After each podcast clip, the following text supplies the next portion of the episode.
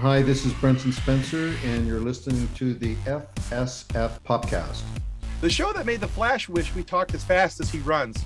Question though, if we go reverse Flash, does that mean we talk slower? Our show is brought to you by our charity sponsor, the Red Shirt Widows and Orphans Fund, which supports the Wish Upon a Teen Foundation that helps out sick kids when they need it most. And just imagine the comfort you'll give Red Shirt crewman number 1940. He'll know that when he puts on the red shirt and joins the Flash in the battles against Gorilla Grodd and the Reverse Flash, that he didn't leave his family destitute and without hope, because the Red Shirt Widows and Orphans Fund has his back, and what's left of his speed suit.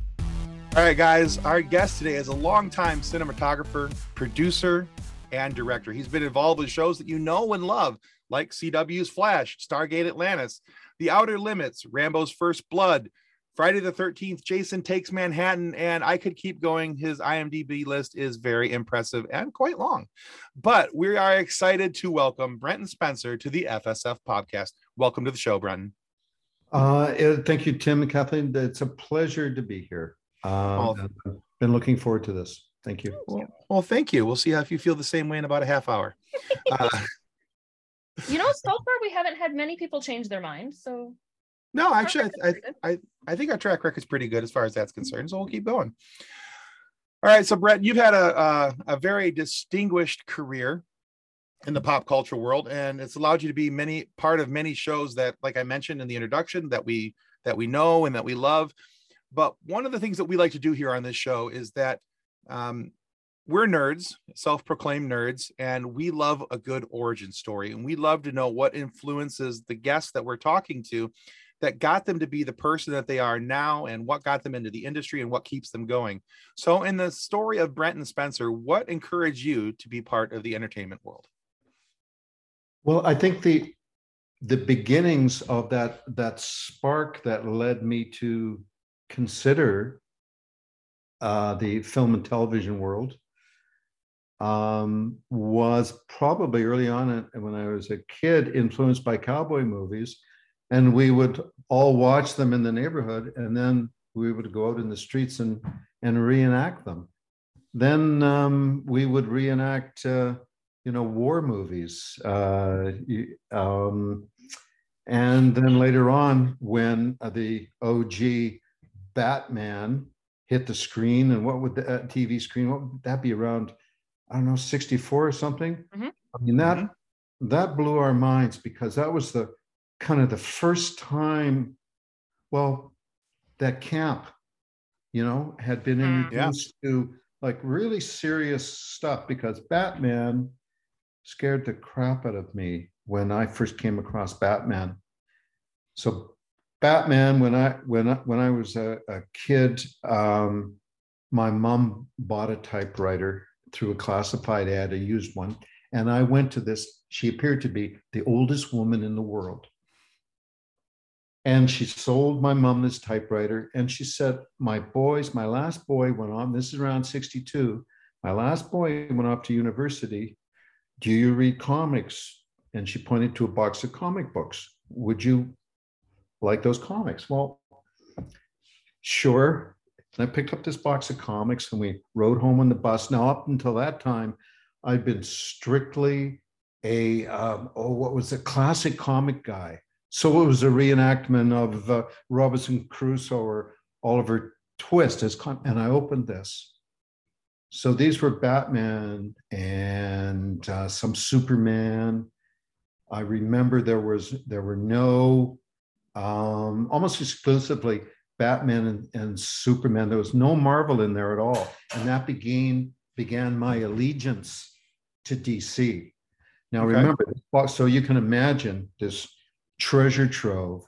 And that kind of got me, and where, and I don't even want to tell you what happened to them, but that got me into the, the, uh, you know, the darkness of, and the weight and the gravitas and the fact that a hero can also have this anti-hero thing. And then out of nowhere comes this camp version of, and my mind, it just opened my mind up to storytelling and and and then we would we would write you know we were working on a novel about whaling we had never read moby dick or anything like that so it began the the spark for me that influenced me was watching westerns, playing cowboys and Indians, then watching war movies, which are essentially westerns redesigned. Right. And I'm such a western fan that I think that everything is essentially has a western motif and Mhm. structure to it. But that's just me reading into, you know, a lot of a lot of stuff. Um, I was um, then through writing and poetry, and I, I was accepted into a creative writing program at the University of British Columbia. And um, I was all in, uh, and I was going to be a poet. Could you imagine? And then I was looking through the calendar. I realized that they had a, a film production. Oh, boom! And that was the beginning of the beginning for me, migrating over into into film production. That is Interesting. so cool. All right. A great origin story. It is And- actually, yeah. And that just like borderline happenstance of the hey, do you want this box of comic books? Sure. Yeah, Like that's great. Oh, and I love the I love the 1960s Batman. It is so much fun. It oh, is. yeah. It's that be- because it's up until then I had no sense of, and I'm talking about when I say me, then it's it's me and my peers. Mhm. You know, all these 10, 11, 12 year olds running around. So all of a sudden we have a sense that there's something other than than straight up film. There's pop culture. And pop culture kind of had its own rules, and it was an outlier, and it could be provocative and it could be pie in your face kind of thing. And of course, around that time, um, uh, uh, Lichtenstein's became aware of his um, work, which had sort of, uh, you know, obviously that comic book kind of uh, where you could see the um, the printing Mhm. dots on it, um, and then comics were were popularized uh, in his work, and you could see the balloons you know, like, uh, oh my God, I left my baby at the uh, shopping mall or whatever, you know, whatever that kind of thing was. What's interesting for me about comics, I, you know, I, once I got into the into the film business, uh, and I started as an independent filmmaker, and then knew that I wanted to get into, um, you know, Hollywood, the Hollywood mode of production. Started as an assistant, loading mags, banging the slate, pulling focus then.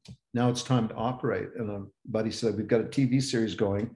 A friend from university, he was way, way ahead of us. Would you like to operate? And I learned always to say yes, always to jump in and then figure it out Mhm. later. You know, always to go for it, always to roll the dice and um, you know never say no but i realized i don't know anything about eye line so where do i go to find out about how uh, when how people look at each other? Because there's a traditional structure in tv and film at the time that you have a scene with people looking at each other. Well those people have to always look right we'll say and everybody else they have to look left. But I had never considered that. I was only worried about keeping them in focus, you know, and pulling the knob. So I went back to comics and looked at and and looked at the structure in comic books. And um, there was just the beginning of maybe the inkling, the very beginning perhaps of graphic novels. That would be so. This was around 1980, 81. Um, but I just went to I think just straight up. Uh, I went back to Batman and just started looking okay they look this way they look that way That's cool. and then as i became you know i went through different iterations of of of filmmaking and being a filmmaker and being a film worker until i i had a new concept of eyeline which is just throw it all out the window what's the very best place to put the camera because it's I've learned and I feel that the that it's only about what the camera sees. Mhm. It's all and the camera, I mean, this may sound like 101 filmmaking, but that that what the camera sees through that lens, that defines everything. And, and it's really, you know, sentient in the sense that we can have our own judgment but uh-uh it's what the camera sees and the camera sometimes the camera is a round peg that's put into a square hole. Mhm. And we as filmmakers, we have to always find the hole that the camera fits in naturally. And we have to take the time when we go on a set or we, and when we go to our locations, you know, to hold hands with the camera in a sense and, and like, where do you want to go? As if you're taking a child to, you know, the fairground or to a museum, you know, do you want to go in the Mhm. art section or get, you know, so listen, li- and you, which means just feel, Right. Yeah. feel what the camera wants to see. That's cool. I'd never thought about it that in depth before, but that's that's really fascinating to hear about trying to figure out where the camera fits best. That's really cool. And you've already kind of gone into my first question that I actually had prepared, but I think we can we can elaborate on it a little bit more because you're talking about your introduction to to the DC universe and that first box of comic books being where your loyalty to DC started. So being a fan of comics before you started with Flash, were you a fan of the character Flash to begin with? And who is your favorite superhero in all of the the universes you've now been exposed to? Yeah, my who is my favorite superhero? My favorite superhero, well, it's it's not Marvel. Um, I always felt Marvel to be soft and you know, the blonde-haired, freckle-faced kid who's got the Johnny Seven and always gets the like the best toys at Christmas. But DC's like the edgy kid, maybe you know, who wears his older kids' clothes, as a hand-me-down kid. And so in the my favorite comic book, it's got to be Batman. I'm sorry, I'm going right back to it. But in that box, there, and I've never heard of it since, there was a comic called Elastic Lad, and that was Jimmy Olsen, who had these superhero powers where he could stretch. And I never, ever, ever saw that reference again. It was called Elastic Lad. But yeah, it's Batman because he's dark and he's mysterious, and and he's um has f- human frailties for a Mhm. superhero. You know, mm-hmm. and he he felt while he was a superhero, he always felt more human than Superman f- ever felt human. Yeah. And I I definitely agree with that. I think especially because in the in the grand scheme of things, Batman is a vigilante. He's not he doesn't have superpowers. He doesn't have a, Oh. a He has one. money. He's got a bank account. That's his He's got superpower. he's got an impressive bank account that I guess could count as a superpower. He gets to do whatever he wants with that bank account. If he needs it, he builds it. but I feel like that has been part of the reason that Batman has been so relatable to so many people is he doesn't have he's not a Norse god. He's not the god of thunder. He's not been injected with a super soldier serum. He's just a guy who got tired of what was happening in his city, who lost his parents tragically at a young age. I, I definitely agree that the nitty gritty of Batman is I, I also love Batman. So I'm right there with you. Well, you know, uh, I'd like to talk about whether or not he has superpowers because in the whole like German expressionist world that kind of came, and then there was that crucible of, you know, of Marxism and self-realization and becoming the very best that a person can be. That's why Karl Marx said, uh, you know, religion is the opiate of the masses, kind of thing. Mhm. So Batman became the very, very best that he could be. And so let's use a superlative. So he had to be extra or super you know so there's something that that you know being you know everything that that a human being can do he maximized that and became like just this little bit more because he his physical feats are not your average kind of human feat That's true. That's You true. I'll give you that for sure. and so there's something mysterious about it okay other soup straight up superheroes. I, there is an outside influence. hmm It's radioactive or something cosmic. But maybe, maybe, maybe Batman was his is metaphysical. Maybe something out there, you know, maybe some kind of connection. I don't know, but there's something. I have never thought of it that way, and I absolutely love this. Yeah, see, I've always I've always just thought of it as an, an intense drive to avoid failure. Because he I think in a lot of you know, and I've and I've seen it in, in some of the revisionings and retellings of his father's death that he felt that his father had failed because you know he he was was killed and and you know and and and things like that so he wanted to go the exact opposite and make sure that he didn't fail that he would could su- that he could succeed and so he had maybe not superpowers but he had this super drive that that allowed him to push past what the normal guy was going to where the normal guy was going to stop bruce wayne was going to keep pushing batman was going to keep pushing and go past that even if he was physically tired and exhausted and and you know uh, even broken at times he was going to fix himself to get bigger better faster I can definitely see that as its own superpower, though. Yeah. I mean, he has this extraordinary conflict of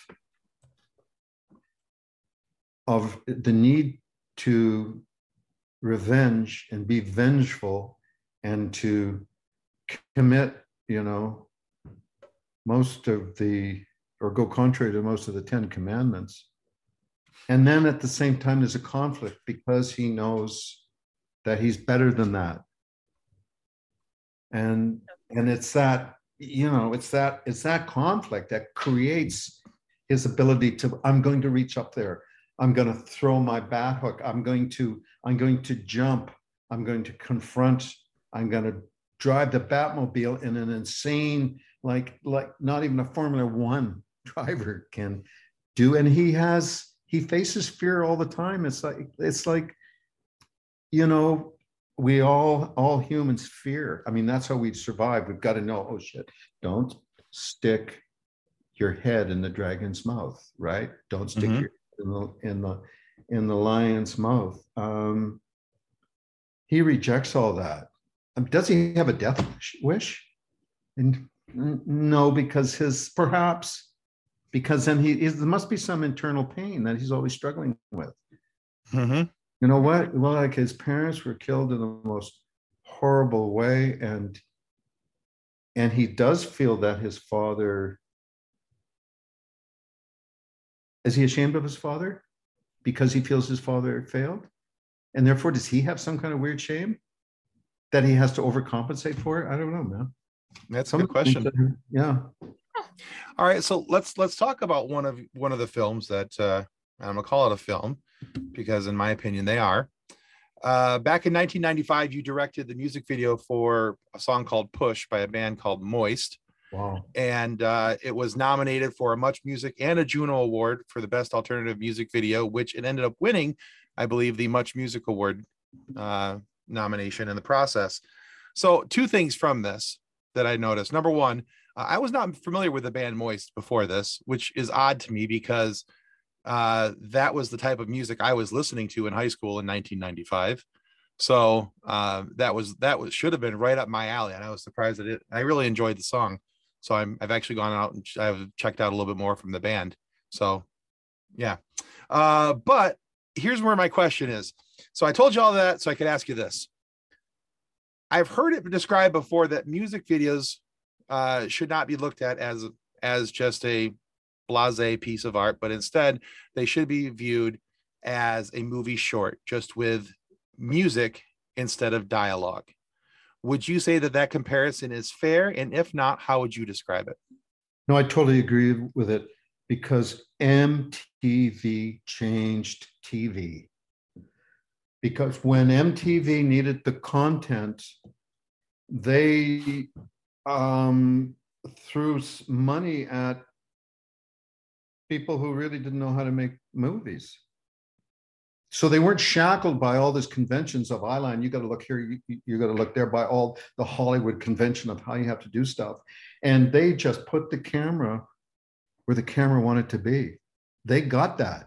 MTV changed TV. It uh, you just it was it became about story and character set to music, but there mm-hmm. was always a story there, and the characters, of course, either it's the it's the parallel narrative that goes on about the guy and the girl or whatever or it's just straight up what the musicians are doing cut cut the music and and yeah so they are movies they're legitimate narratives okay. Did I answer the question? Oh absolutely yeah i just thought it was kind of interesting because you know I, I i grew up in the mtv generation you know i was i was born in 76 i I grew up with, you know, watching coming home from school and turning on MTV and watching the the top 10 videos of the day and uh total request live and all that kind of stuff and uh, things that were on MTV at the time. So I always personally always looked at them like little miniature movies for the most part. I mean, there were some that were just, you know, people were just doing something so they have a video of something, you know, for for their song, sometime something that they could, you know, use to promote their their music but I always thought for the most part, uh, a, a good video tied into the song well, and, and it got people to talk about it. It got people to have a conversation, not only about the band, but about the song and and what the what that you know, hey, what did you think that music video meant? And mm-hmm. you know, did that have anything to do with the song, or do you think help it explain the lyrics and and things along those lines?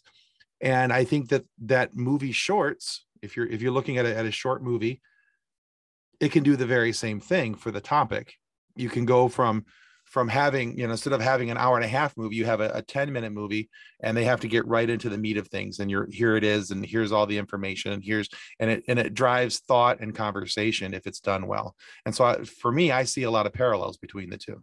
Oh yeah uh, absolutely. The the the music video the short film uh, uh, they're all um, part of that the that narrative structure of a Hollywood feature film. Um, it's Aristotle. It's the beginning, the middle, and an end. Mm-hmm.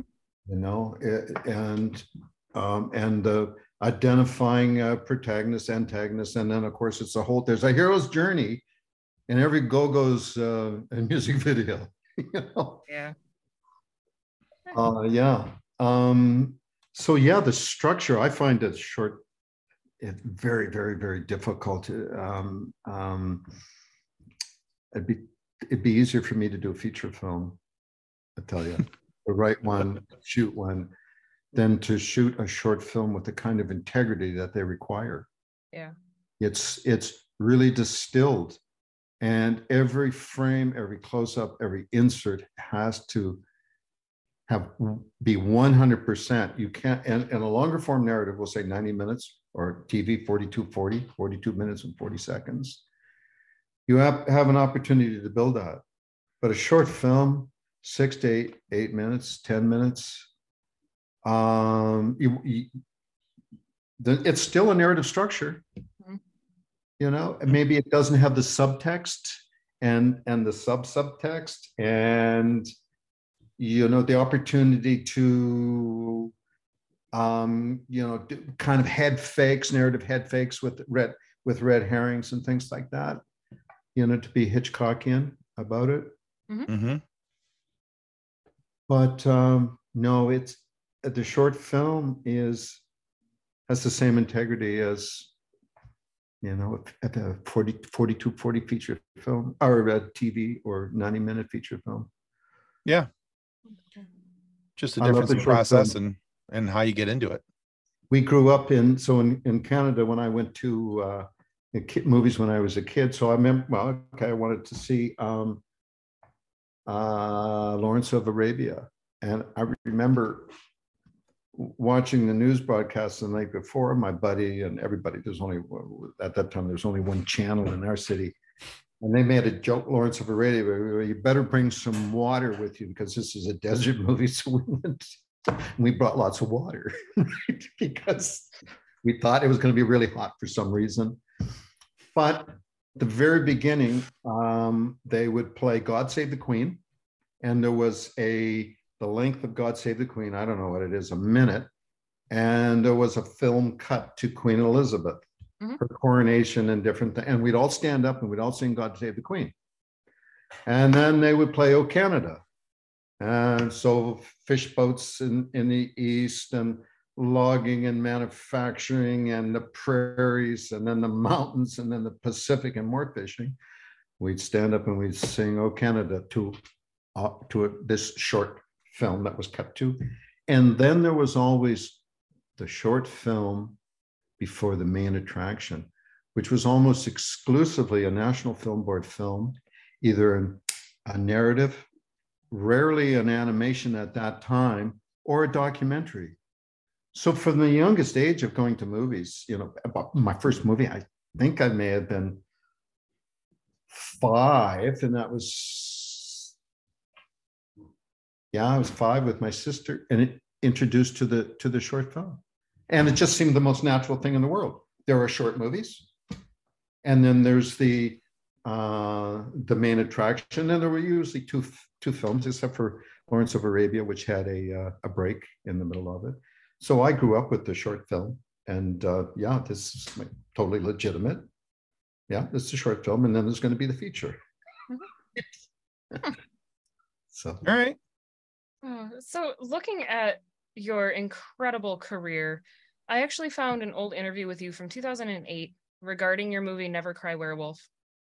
In it, you offered the piece of advice if I've learned anything in my career, it's this. If you're looking to put someone in a werewolf costume or any creature costume, use an actor, use an athlete, use a stuntman, but don't ever use a classical ballet dancer. A grand jeté is just not scary which is a fantastic quote. So I was wondering if in your 15 years since that interview, have you gained any other valuable career advice that you'd like to pass on? I remember that.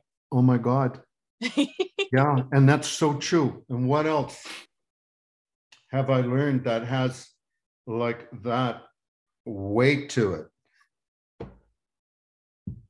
it was just making me think of a werewolf in a tutu, and that would not be scary.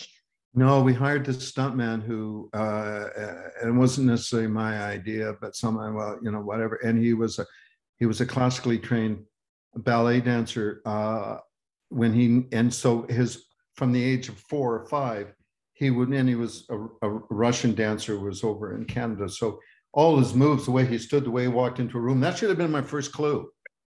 These grand gestures when he introduces himself. You know, I want someone dragging their knuckles across the floor, someone who's, uh, you know, a helmet has been smashed into their face, either in a hockey game or a football game, and they knew pain because a werewolf, that when he turns, when the moon changes, that's physical pain. Mm-hmm.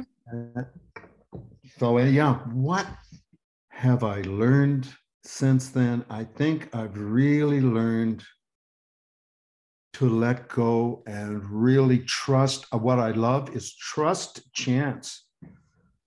If there's a, a mistake, if something happens, I allow my, uh, I think what I've really learned is to embrace kismet, embrace mistakes, embrace if something doesn't work, a prop or something we've worked out with the choreography in a fight, don't try to fight what the natural form of things. Go with it. And that's why I love the um, uh, Johnny Johnny Depp in Ed Wood. There was a scene where one of the guy, one of those guys was trying to, one of the actors was trying to go through a doorway, but he was so big he bumped into the door. And I think the DP said, uh, uh, but Ed, he he he bumped into the wall and the wall moved. And Ed Wood said, well, he would do that. Of course he would do that. And what's that so brilliant about Ed Wood is that he just embraced what he was given and gave it, you know, gave it love, gave it credibility, gave it respect, instead of trying to fight against, you know, what he didn't have. Mhm. I mean, yeah, he had hubcaps for flying saucers, for goodness sake, and and a bunch of really burned out um, you know, horror film actors, and and what has it given us? Classics. These extraordinary classics were, which were the antithesis of the slickness of what Hollywood was trying to do. Hollywood, you know, there's a concept called Fordism, which is the uh, you know the mechanical assembly line uh, production of something of a mm-hmm. widget, right? And of course, because of Henry Ford. And that's the reason why Hollywood films have been able to do- dominate because they got into the understanding of Fordism and the manufacture of film and Hollywood movies went out around the world. In, in the 20s and 30s, prior to that, there were huge cinemas in every country India, uh, Morocco, uh, of course, England, France, uh, every, um, every country almost that I can think of in the world. Certainly, China and probably in particular Shanghai had this incredibly vibrant um, cinema, but Hollywood is like the 800 pound gorilla and it's saturating and it's going to there's not going to be room for the you know indigenous um, cinema. Is that a good thing? Is that a bad thing? It's it's just an is thing. Mm-hmm. right. And um, out of that, we've came to understand, uh, you know, appreciate uh, the auteur, auteur theory, and maybe understand that directors are the are the tr- are the true authors of of a movie, and that's why we revere them today. When we talk about a movie, we, we really talk about the director. I think, you know, yeah, usually, yeah, yeah, and who gave us that? Well, was Hollywood just pouncing on everyone and the French film theorist, that was his name, Andre Bazin, mm-hmm. came up with that concept of, hey, wait a pick. These different directors, Howard Hawks in particular, I think he was attracted to, have a very specific style that's generating that. Cre- so, and then we revere, of course, uh, Hitchcock, Spielberg, um, George Lucas is a complete outlier. Um, I, I, I, yes, he's a director, but George Lucas is more than that. I mean, isn't he? Uh, he's oh, yeah. not, wasn't he just too busy to do Raiders and gave it over to Spielberg or what? Mm-hmm. Uh, so, yeah, um, yeah, Hollywood gave us gave us the auteur theory. I don't know how we got to to this this wonderful moment. Talking about the things you've learned since not putting a ballet dancer in a werewolf costume. wow, it always goes back to that, doesn't it? it does. Yeah, so it's letting go and and and being able to drop back after you prep, prep, prep, prep, prep, and prepare and visit your locations if you're going to shoot a location at night, scout it at night. Mm-hmm. And and and be ready and and and know your props and know when you're going to need the rubber knife, the double, and the real knife for the close-up. When you can use a pistol from a distance, when it can just be a a widget, or does it have to be the real thing? What kind of of a lo- can we go with this bare bones lo- location? Does it have to be a car or can we be on a streetcar because we can afford that? So once you dissect that script and you're ready to go and you know everything and you know exactly how you're going to do it, you've got your shot list, just let it all go and go in there and and and be and be ready to accept the spirit of the location. And I don't mean the poltergeist of it, but I'm the the feeling, the vibe, right, of everything coming together, and to be aware of that. And that means, as a director, you have to be in two places. You have to be up close with the camera, or now the monitor, right? Mm-hmm. Right. Very close. But at the same time, you have to have these these two uh, left side, right side brain going, where you're back and you're really wide and you're watching everything and you're being aware of uh, the pop fly or whatever kind of. Mm-hmm kind of thing. So that's what I've learned is to let go and to trust. Okay. Being, yeah, I, I was brought up in a very rigid system of, of filmmaking. Like I said, it wasn't until M- MTV came when you could be handheld, when you could be cool. And remember, the musicians, they didn't know from formal filmmaking, so they just knew from MTV. So they knew that the camera should should go in really cool and interesting places. The camera should be alternative. All right, so Brenton, we mentioned at the outset that you're known for being a cinematographer, a producer, and a director. Now, each one of those, we'll call them hats, uh, has a distinctly different job on a, on a film or a TV set, and what you're responsible for, you know, how you maybe even approach your job and what you're doing. But out of those three, the ones that you are most cred- often credited for, is there one of them that you prefer the most, the one that speaks to you most as an artist? Well, you know, so I've produced, I've directed, and I've been a cinematographer, and I've experienced artful and artistry in all of those except producing. I've felt the rush and the endorphin, endorphins of a, of a beautifully lit scene and beautiful close-ups, and you know, you know in your heart that this is as good as it gets.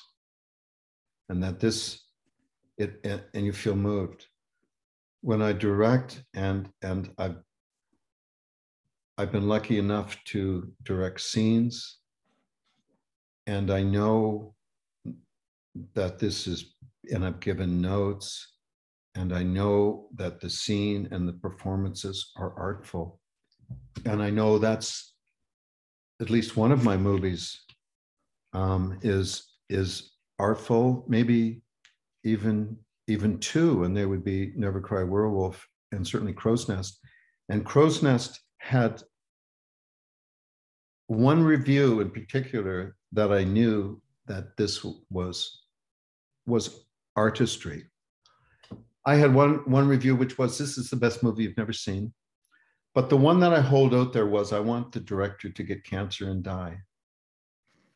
And I thought, oh, oh my God, I really moved this person. They really, really, really hate it. And that's good because they felt in conflict. What was it? But there was some, and, and, and uh, I directed that movie and I put it together and I move this person. Wow. So, and producing, not so much, but I find it the most freeing, you know. It's okay. You're not in the trenches, kind of. I like that. So this well tim gets into our silly question next my mine is a little bit silly as well just getting toward that that side of things a little bit with our interview so as a group with our our third co-host nick who's not with us right now we recently started a group watch through of the stargate franchise in more or less chronological order partly for our own entertainment and partly because we've started it for our patreon content so looking at the fact that you worked on stargate atlantis and I have been told that at some point in the Stargate watch through, we will get to Jason Momoa, which is the only reason I'm still going, is I was told that there will be Momoa at some point. So, what was it like working on what has now become such a huge um, show, has become such a, a almost a cult classic of the sci-fi world? Working on Stargate Atlantis, the first time I I stepped into the Atlantis Stargate sat in the control room with the Stargate, you could feel this sense of mythology, the heritage of the mythology of Stargate, but this then new mythology. And that was um, episode two of, of, of season one. The pilot had been shot. I came in on the on the second episode, mm-hmm. and you could feel this this mythology that I've never really um, had never really experienced before. The the the depth of it, the gravitas, the the weight, the the adventure.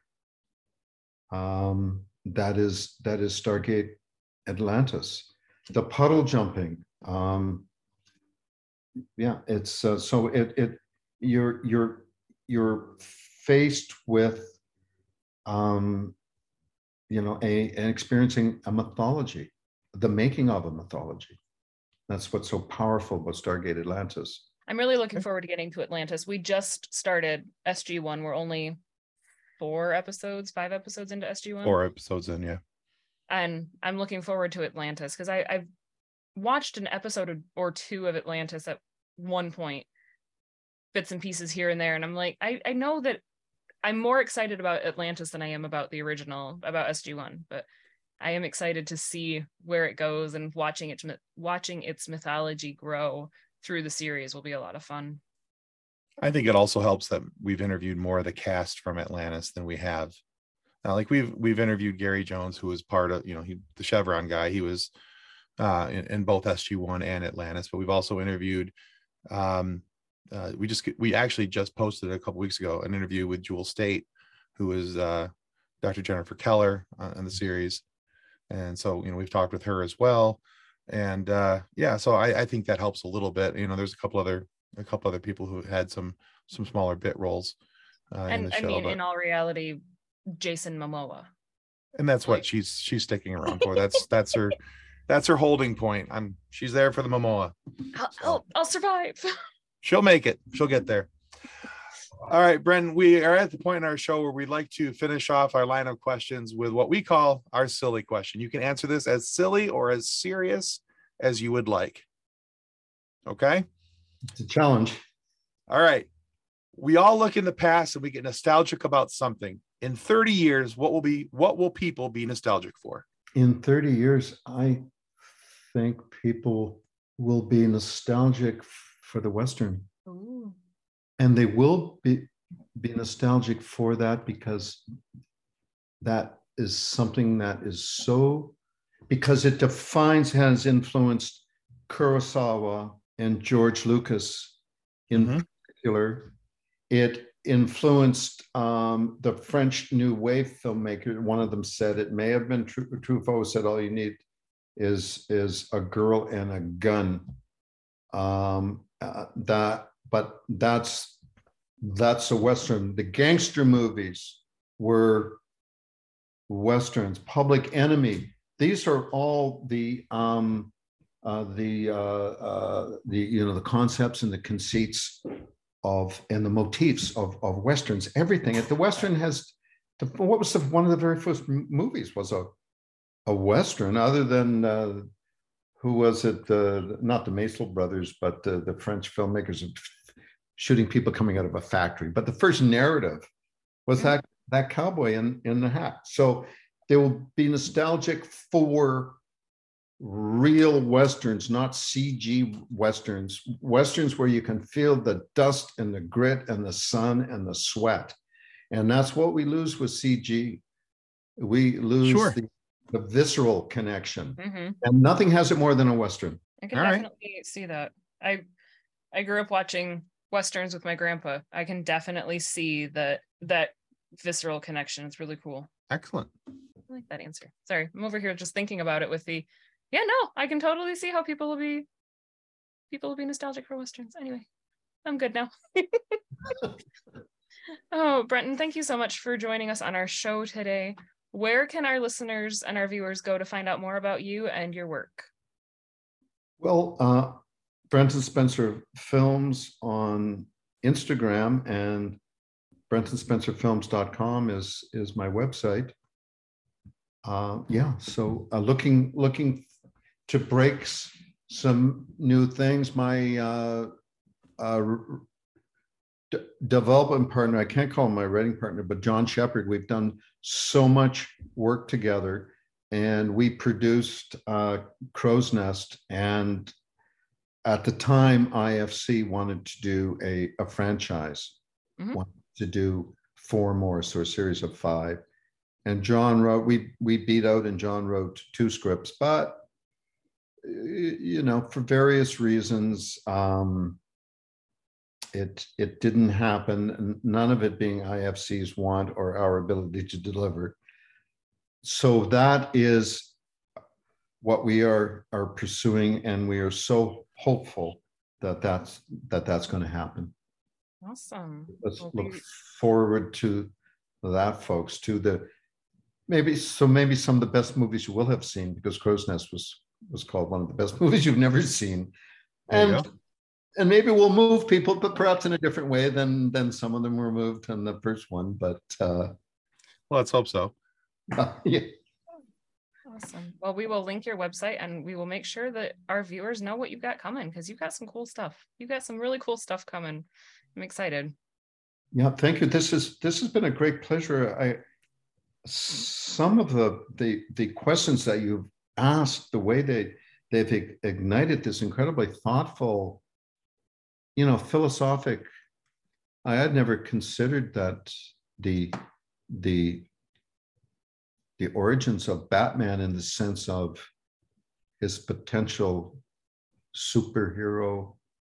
Yeah. Mm-hmm. That was a riff that came out of our conversation. That was brilliant. It was. It was very it was cool. So it was a very, very cool conversation. We, we appreciate it. you being here so much.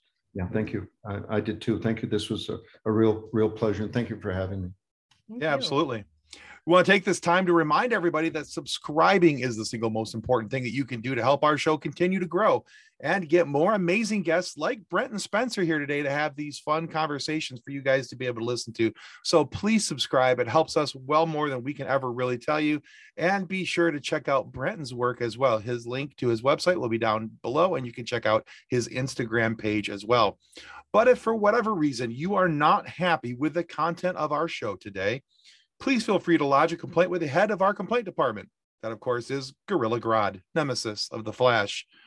You're going to want to send in two copies of your complaint form, though, because Gorilla has a pretty logical filing system. So, really, only two copies are required. You have to remember, he's a genius gorilla. But take care in how you report your malfeasances, because Grodd has a stunning lack of anger control and strength to match. So, although we probably deserve a good reprimand for our less than professional podcasting skills, neither Kathleen nor I want to get our arms ripped off, you know, AKA Wookie style, just because we suck. So, hmm. be nice, maybe. Thank you awesome. again, Brenton. Thank you. Thank you. Thank you very much, guys. All guys right, guys, that's that's going to finish us up for the FSF Popcast. Goodbye. On behalf of the rest of the hosts of the FSF Popcast, we want to thank you for listening to this episode. If you'd like to be a guest on a future episode, please contact us by means of Twitter or Instagram using the handle at FSF FSFPopcast or go to www.fsfpopcast.com and click on the Contact Me link. Thanks again and hope you enjoyed the episode. Copyright 2023 FSF Popcast. Reference to any specific product or entity mentioned on this podcast does not constitute an endorsement or recommendation by FSF Popcast. The views expressed by the guests are their own, and their appearance on the program does not imply an endorsement of them or any entity they represent. If you have any questions about this disclaimer, please contact us via email at info at fsfpopcast.com. Original music by Jordan Michaels.